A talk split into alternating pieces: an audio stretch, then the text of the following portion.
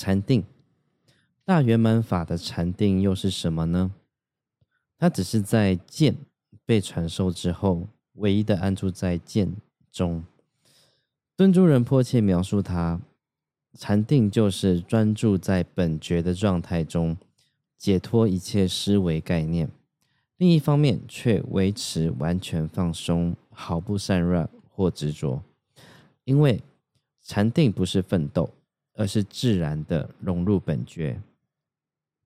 大圆满法的禅定修习，尤其要点是强化和稳定我们的本觉，让它成长到完全成熟的地步。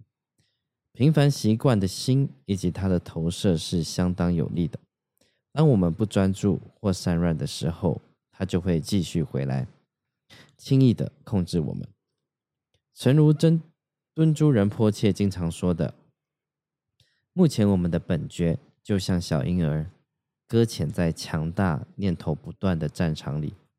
我喜欢说，开始时我们必须在安全的禅定环境充当本觉的保姆。如果禅定只是在传授本觉之后继续让它流动，我们又如何知道什么时候是本觉，什么时候不是呢？我问过顶果钦哲仁波切这个问题，他简洁的回答说，如果你是在一个不变的状态中，那就是本觉。如果我们不用任何方式去支配或操纵，我们的心只是安住在纯净本有觉察力的不变状态中，那就是本觉。如果我们有任何支配、操纵或执着，那就不是。本觉是不再有任何怀疑的状态，没有一颗心可以去怀疑。你可以直接看到，如果你是在这种状态中，一种完整的、自然的肯定和信心就会跟随本觉涌起，那就是你判断它是不是本觉的方法。大圆满传统是非常准确的传统，因为你走得越深，升起的妄念就越细微，绝对实相的理解就处在成败的关口。即使是在传授心性之后，上师们还是会仔细澄清那些状态不是大圆满的禅定状态，千万不可以搅混。下面这些情况都不是真正大圆满的禅定状态，修行人必须小心翼翼，避免迷惑在其中。第一种是你漂流到新的无人岛上，那人没有思想或记忆，它是一种黑暗、沉闷、漠不关心的状态。在那儿，你被丢进凡夫心的基础地。第二种状态，有些宁静和稍带清明，但这种宁静的状态是属于停滞的状态，仍然被埋在凡夫心中。第三种状态可以令你惊艳到思想不存在，但却是迷失于飘飘然的真空状态中。第四种状态是你的心溜掉了，渴望思想和投射。大圆满禅修的要点可以归纳成4点：在过去的念头已灭，未来的念头尚未升起时，中间是否有当下的意识，清新的、原始的，即使是毫发般的概念也改变不了的一种光明而纯真的觉察？是的，那就是本觉。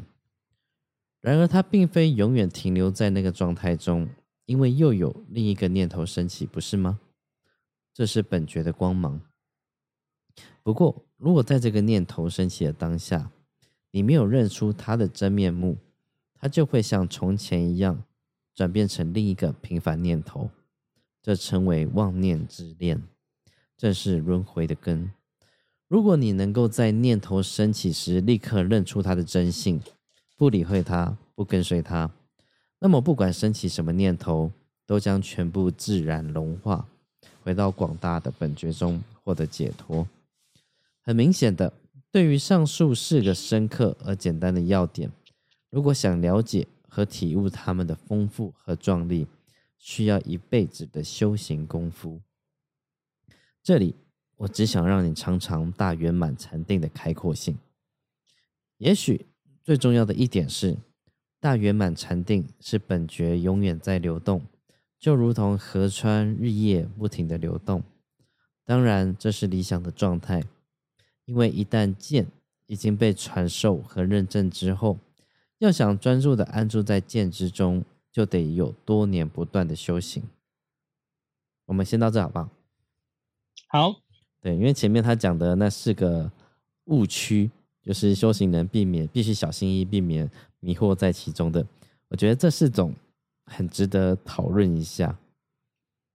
嗯，对，因为他第一种就讲的有点抽象，你漂流到新的无人岛上，那而没有思想或记忆，它是一种黑暗、沉闷、漠不关心的状态。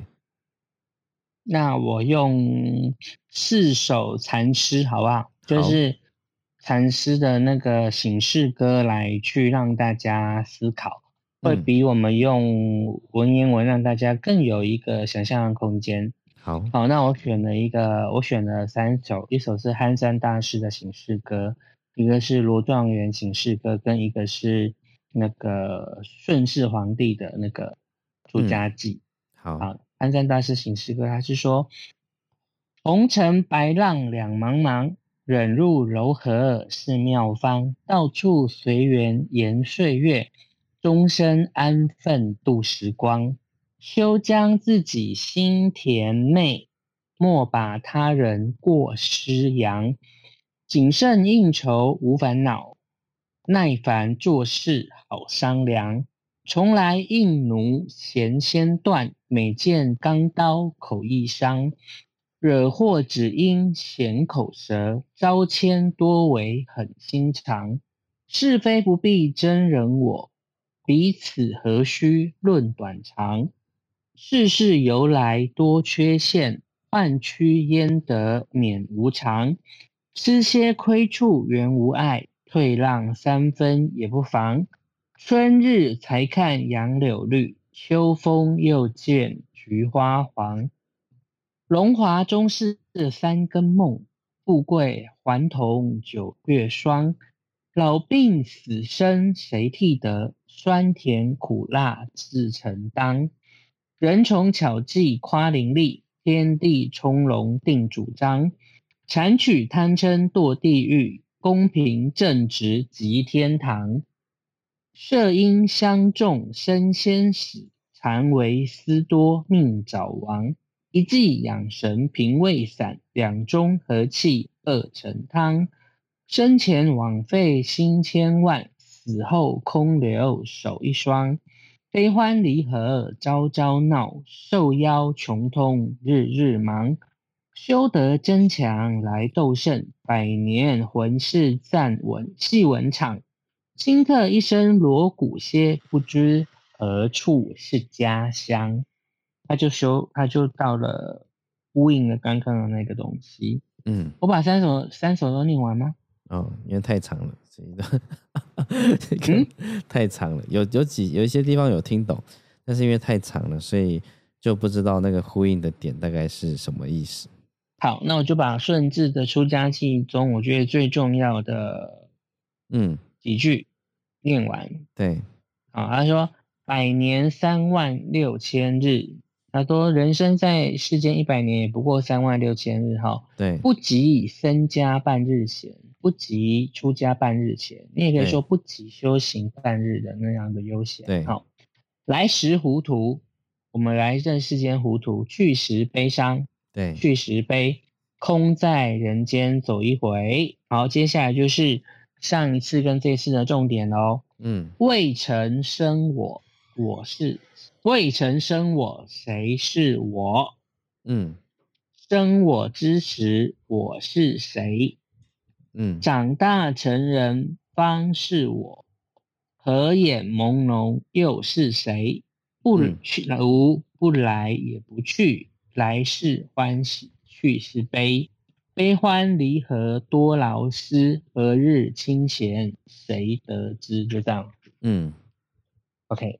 对，听起来它是一个早期在人世间、在尘世间非常劳碌命的一个人，然后，这是顺治皇帝哦，对啊，所以他一到一出家之后好像觉得所有的重担都卸下了，因为人家都会觉得好像皇帝都在爽，但其实真的皇帝其实 很辛苦，每天要处理非常多事情，而且很早起，上朝开，就跟大家开会，然后决定事情，所以其实他没有想象中一年，而且一天只吃两餐啊！我要跟皇帝公会抗议，怎么可以一天只让我吃两餐？你就不适合当皇帝咯。对啊，对，所以我感觉出来他应该也是在大家在世间上在享受荣华富贵的时候，其实你也要花很多心力去在那个社会下去做很多的服务，你才可以去赚到某些钱去享受某些东西。但其实如果你就不要把那荣华富贵看那么重的时候，其实你的很多负担跟压力其实也都不存在。没错，这个尤其是家瑜的工作。我的工作是吗？比方说你在跟业主啊，不管是官方或者是私人的部分，都有很多的压力，都有很多的东西，但是你克服了，也协助他们处理之后，那就是他们的了。对，然后呢，与你无关，但与你又有关。对，那这是一个什么样的关系？那其实它就是家瑜的前世，家瑜的今生，只是用一个作品当做标的而已。对，好，他刚刚其实有讲到的，因为在我们前面课文其实有讲到说，到底禅定这样是什么意思哈？那在之前的课文就有提到说，在我现在这个念头升起到下一个念头升起之间那个空白的地方，就是我们要练习长时间在那样子的状态。然后他这边呢，到今天讲到这个课文的时候，他又讲得更精细了哈。他就说，之前讲那样子是让你知道禅定在什么样的状态，但是那还并不是最完美的，因为你还是有下一个念头升起。好，所以他告诉你，在那遇到下一个念头升起时，你要知道那个是念头，那个念头，我觉得在佛教的教育里面有一个很重要的事情，就是不要把念头当作你，因为它是一个没来由的升起。那它有时候是没来由，它有时候可能是因为你看到了，就很像我们看到猫猫狗狗，突然就觉得好可爱哟，这样子。但那好可爱是念头升起的好可爱，还是你觉得的好可爱？然后或者是当你看到了一个路上一个你看不到不喜欢的一个招牌，然后你就突然就觉得说这东西怎么做那么丑，好，然后你就帮自己升起一个念头，然后开始有了批判，帮自己升起一个烦恼，所以才会在心经里面他讲那个照见五蕴皆空嘛，就是在讲我们的五感，它会让我们升起念头，就是当我们眼睛看见的时候，我们可以评断美或丑，所以我们就出现了念头，会出现了批判，然后有了批判之后，就会有各种的思想开始产生。好，那我们有了舌头，我们味觉，我们吃的东西会批判好吃不好吃，然后我们有鼻子，我们闻到东西的时候会闻到好闻不好闻，听到音乐会好听不好听，所以在我们的五感中，它其实是不断藉由这个五官的刺激，让我们不断产生念头，所以我们的五官它很像一个受气，就接受的那个受气，那它接收到之后，它就会让在我们的脑子里面自动去产生一种辨别系统，就你要去辨别它好或不好。但是在这个佛教教育里面，我觉得它很重要是你接收到了，但你不一定要去批判它，不起反应。 对，不起反应，所以就是一个音乐它好听不好听，对你来说其实都没有关系，就是我们可以让它就当做一个声音发生，但是不一定要去升起一个思想去留住刚刚可能10秒钟播的那个音乐。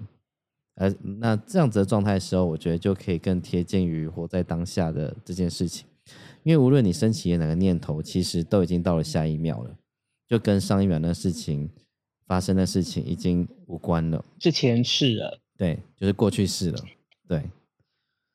对，所以当我们升起念头的时候，很像把活在现在世但却活在过去世的一个状态，因为我们不断在为之前发生的事情再去批判烦恼，或者是去讨论它。那如果不是活在当下的那种状态，就会离禅定就更远了。嗯，所以我觉得他在这边最后一段写得很好，他说在念头升起时立刻认出他的真性，不理会他，不跟随他，那么不管升起什么念头都将全部自然融化，回到广大的本觉中获得解脱。好，那这边他这段落的时候他讲到本觉这两个字，在前面的他在问那个哪个仁波切啊，顶果钦哲仁波切的时候，顶果钦哲仁波切他简洁回答说，如果你是在一个不变的状态中，那就是本觉。我也觉得这个回答很棒，是因为那个永远不变的东西，可能就是在最空的状态下的东西，就是很像一个杯子，它里面什么都没有装。那念头升起很像你有时候倒进去柳橙汁，倒进去牛奶，倒进去可乐，但是唯一会不变的就是那个空的状态，就什么都没有的时候。那有时候你牛奶可能倒进去少，有时候倒进去多，那永远都是在处于一个变的状态。嗯，我可能要做一点点澄清。嗯，就变成说应该是说牛奶倒进去，果汁倒进去那个状态是烦恼的状态。对。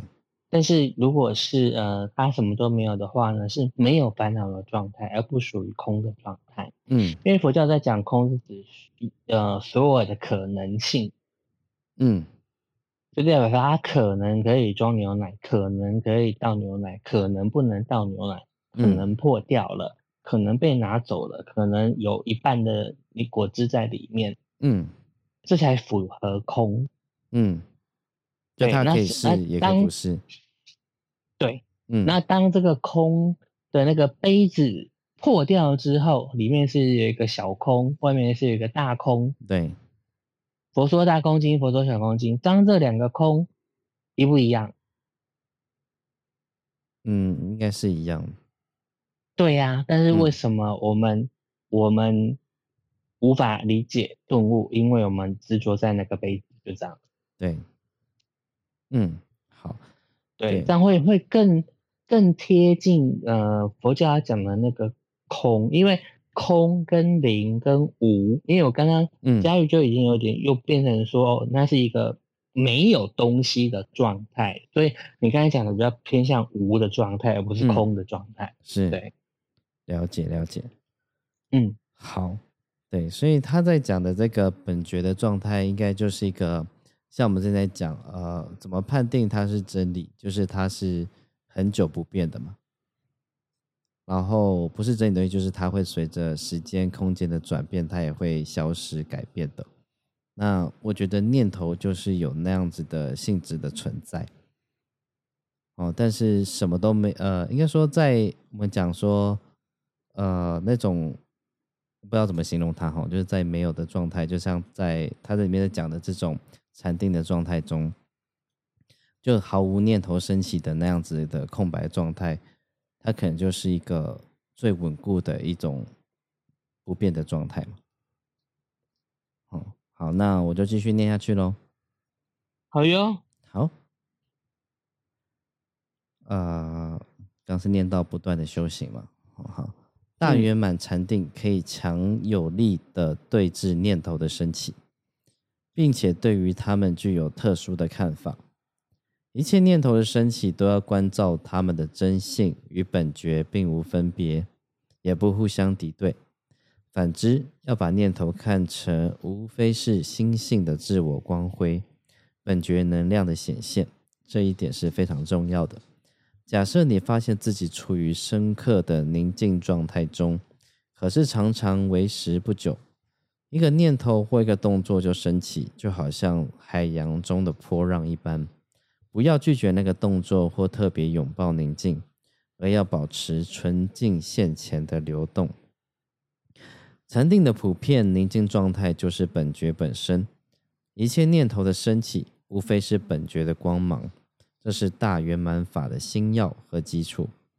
有一个方法可以想象这种情况，好比你正骑着太阳光回到太阳去，你立刻追踪念头回到他们的根源本觉。当你安住在见中如不动时，你就不会再受到任何升起的念头所欺骗和分心，因此不会沦为妄念的牺牲品。当然，海洋中有小波，也有大浪，强烈的情绪如嗔、贪、妒也是会来到的。真正的修行人不会把他们看作干扰或障碍，反而是大好机会。如果你以执着和厌恶的习气来反映这些情绪的升起，不但表示你已经分心了，而且没有认证本觉，已经丧失了本觉的基础地。以这种方式来反映情绪，只会加强情绪，还把我们紧紧地绑在妄念的锁链上。大圆满法的大秘方就是，当妄念升起时，立刻看穿它们的本来面目。本觉本身能量的鲜活有力的显现，当你逐渐学习这么做时，即使是最激荡的情绪也无法掌握你，也会融化，就像狂浪升起高举，而后沉回海洋的宁静中。修行人发现这是一种革命性的智慧，它的精细和力量无以言喻。狂烈的情绪不仅不能摇动你，不能把你拖回神经质的漩涡里，反而可以利用它们来加深、鼓舞、激励和加强本觉。狂暴的能量变成本觉觉醒能量的食物，情绪越强烈炙热，本觉就越强化。我觉得大圆满这种独特方法具有非凡的力量，即使是积习最深、最根深蒂固的情绪和心理问题都可以解除。现在让我尽可能简单的向你介绍这个过程要如何运作。将来当我们谈到死亡时刻所发生的事情时，这里的说明将很有价值。在大圆满法中，一切事物根本，一切事物基本的本具的性质称为地光明或目光明，它遍满我们全部的经验，因此也是我们心中升起的念头和情绪的本性。虽然我们不认识它，事实上是指导我们认识真正的心性，也就是本觉的状态时，就好像给了我们一把万能钥匙。这本钥匙将为我们打开全体智慧之门，我们称它为道光明或指光明。当然，地光明和道光明基本上是相同的，但为了说明和修习起见，只有做如此的分类。一旦经过上师的传授而握有道光明的钥匙时，我们就可以随意用它来打开通往实相自性之门。在大圆满法中，这种打开门称为地光明和道光明的汇合，或目光明和指光明的汇合。另外一种说法，当念头或情绪产生时，道光明未知的来电。不好意思，刚刚有电话。Hello， 我回来了哈。等一下，你刚刚掉出去了。对对对，我现在回来了。好，你要从那个地光明和道光明的汇合，或母光明或子光明的汇合这边，对，那麻烦你补一下。另外一种说法，当念头或情绪产生时，道光明本觉立刻认出他是谁，认出他的自性。地光明在那个认证的当下，两种光结合在一起，念头和情绪即获解脱。在我们活着时，很重要的是修行地光明和道光明的相结合。 Hello， 对，未知的来电。喂喂，请问喂，你好，我是那个，喂，你好，我是要明天要帮你送沙发的师傅。对，哎，大哥，我请问你一下，你沙发是要送三重还是林口？林口啊，对啊，是送林口嘛，一楼那一个嘛。对对对。OK， 好，因为我看单子上面是。好，先这样好不好？我在忙。对我。好好，拜拜。我飞来了，不好意思，刚好有电话。好，那我先补充一下哈。那地光明跟道光明的汇合，或母光明跟子光明的汇合的话呢，在专有术语的部分，我们会叫做子母光明会。那子母光明会的时候，有时候在子母光明会的那一瞬间，你可能就解脱，就往生净土了。那也有人在子母光明会的这个刹那中进入了甚深的禅定。那你身体的器官已经停止运行，比方说已经没有呼吸，没有心跳，没有什么，可是你是进入一个禅定的状态，可能几小时，可能7天，可能21天，可能1个月，但你身体不会腐臭，但你的心跳呼吸那些都是停止的，这会是子母光明会的一个很大的一个力量。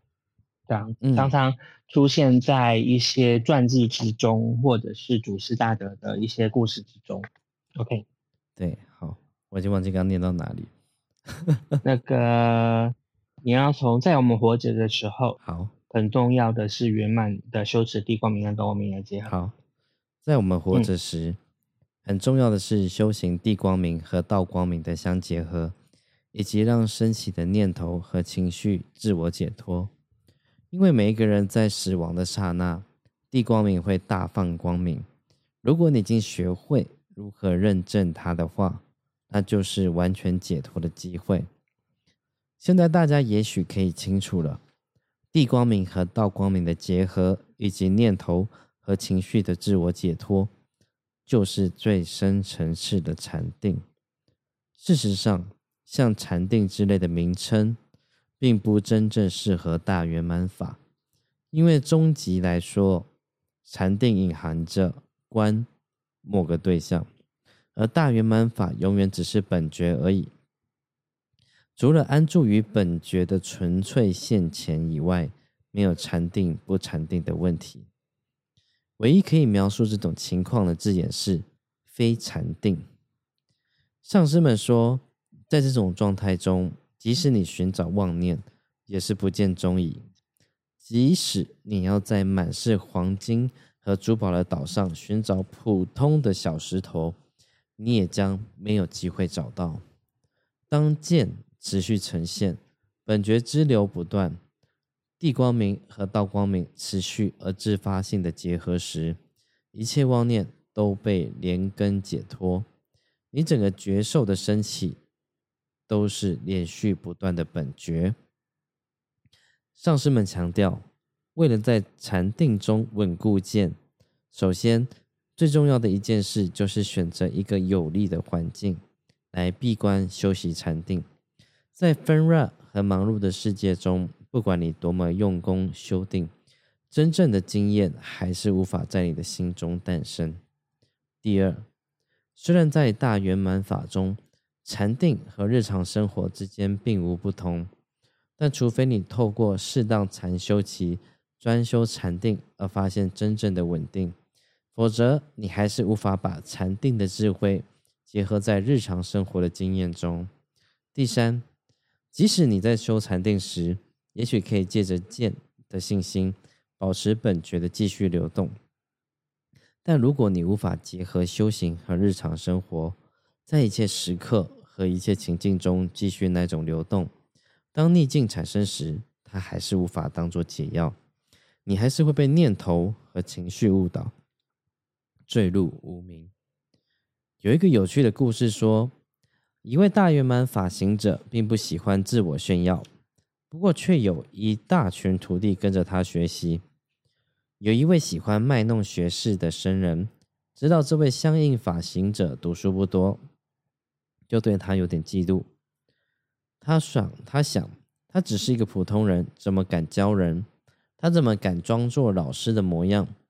我要去考考他的学识，在他的徒弟面前揭穿他的假货，羞辱他，让他们离开他而跟随我。于是，有一天他就拜访了这位相应法行者，咒骂他说：“你们这些大圆满法的家伙，难道只会修禅？”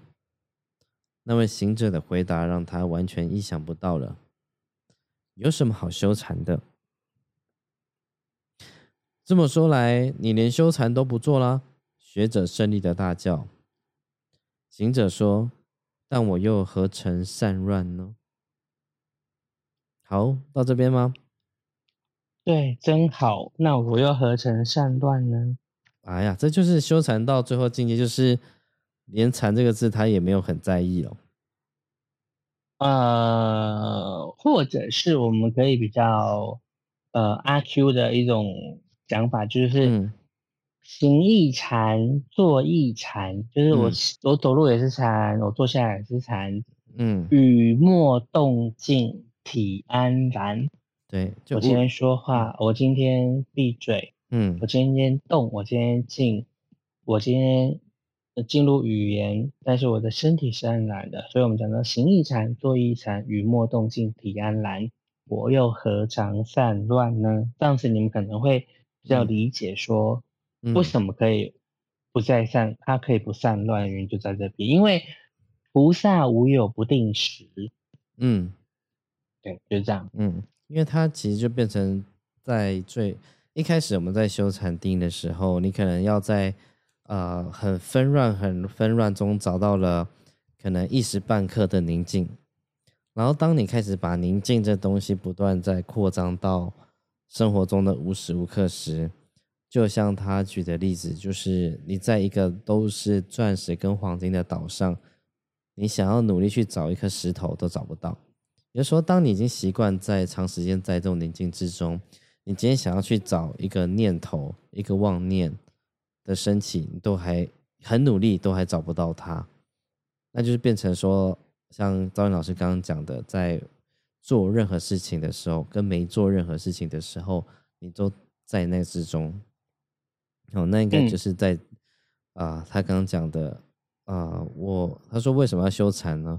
然后到说但我不需要不修禅，我也不曾散乱嘛，就代表我已经不需要再去刻意做那些事情，但他已经就是无时无刻在我的生活之中了，已经刻进你的 DNA 了。对，那个就很像我们小时候要学拿筷子，你还得要就是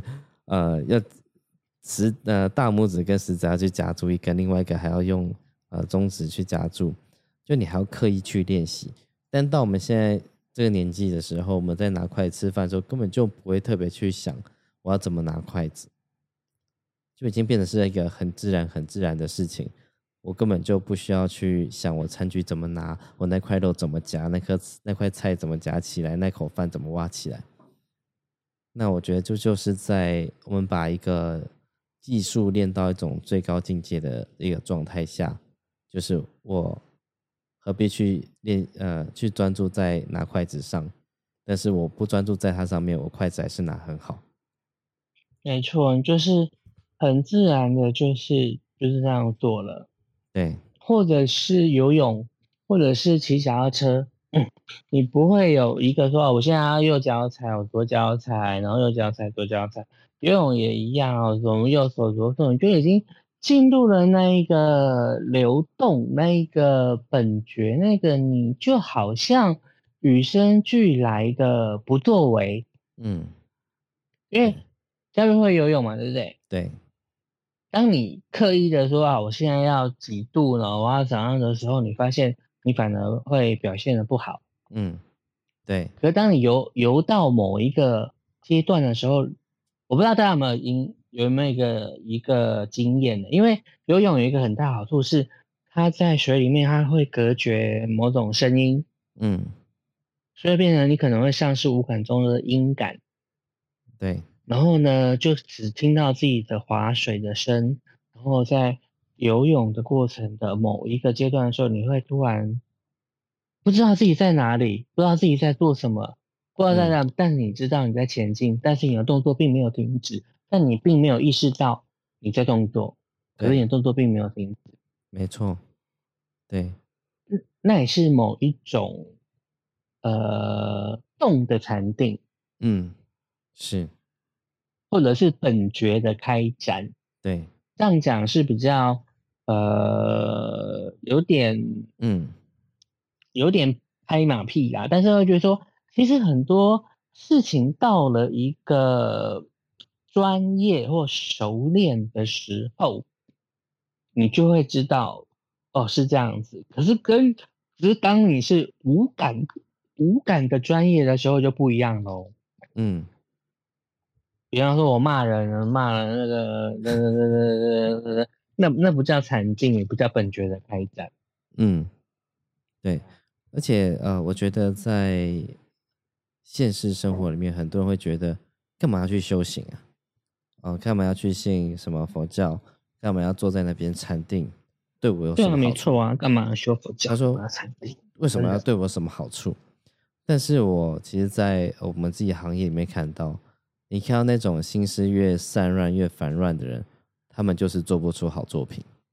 然后他们做事情，看似每天都花很多时间在想赚钱、想工作这个事情上，心思非常非常的多。他可能花一天20小时里面，他花10个小时都在焦虑他的工作。但偏偏他花了这么多心思，照理说不是应该要做的比那些没花什么心思在上面的还要好吗？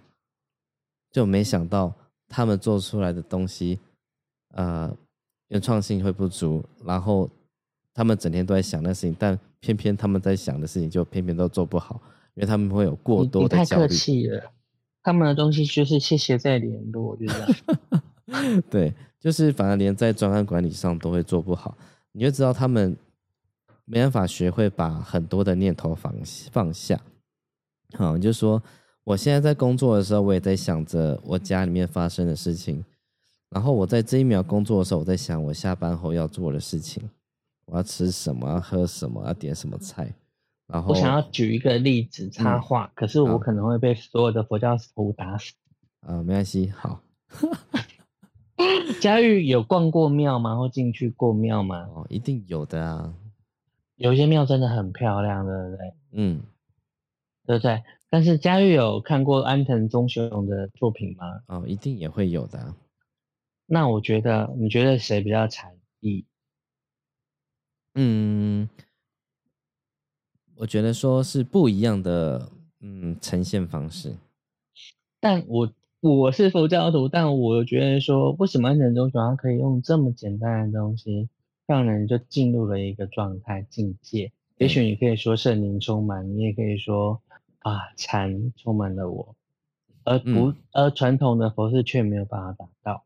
对，我会被佛教徒扔乱石头打死啊。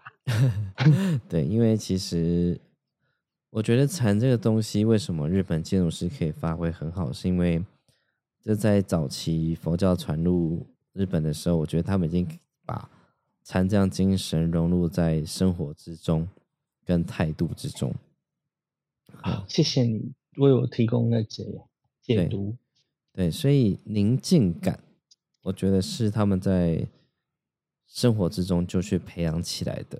所以为什么会有职人精神？你在做一件事情的时候，当做这辈子最重要的事情在做任何每件事情都是这样。好，那因为我很喜欢去京都，去了 N 次，像现在11月嘛，大概17号开始，你有没有看到我的动态回顾有一堆京都？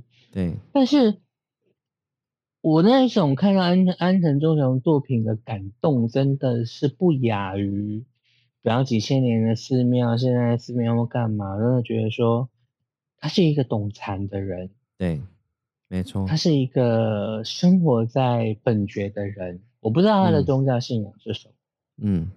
对，因为他也设计过教会，他也设计过佛寺在淡路岛那边，就是我都有去过，所以你会知道看出来就像一个外星那个机器人，对不对？有一个佛陀，然后出现了。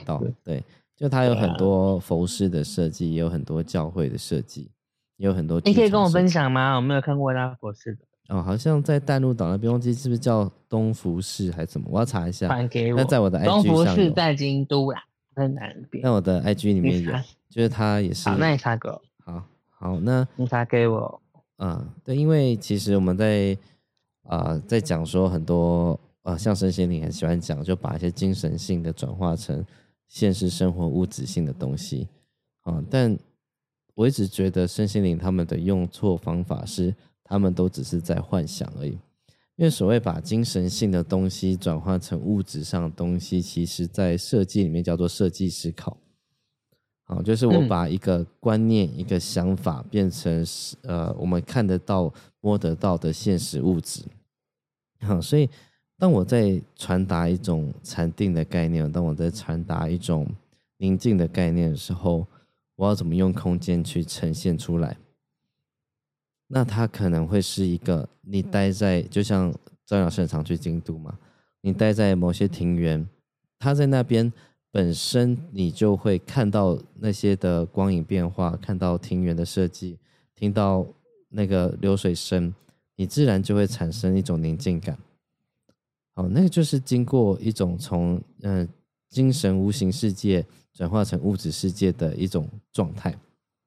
好，然后你再从这庭园体验到的东西，你再从你眼睛所看到的东西，再会回推到你的精神状态。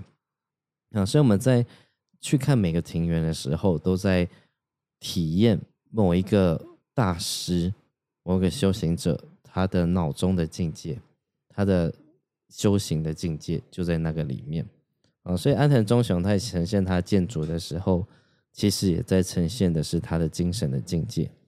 那这也就是为什么台湾或者是中国有许多的建筑师，大部分的建筑师没办法做到的程度，最后都变成模仿，是因为他们没有心中的那片花园，然后他们的心也不够静，所以他们无法去打造出一个，就像我刚刚讲的，当心很烦乱时，一堆杂念时，你可以把所有心思都在想着我要怎么成功，我要怎么做出特别的作品，但这些大师里面，他们心里面想的是我怎么把我的概念呈现出来，所以他不会有那种我今天做这样子大家会觉得好或不好，没有，那些大师们早就已经不管别人觉得好不好了，而是怎么样去呈现我心中的那个画面。所以我想这就是活在本觉之中的人的美妙，而且越是在本觉之中的人，他们在世俗世界的物质生活都会过得比那些整天在追求世俗的人还要好。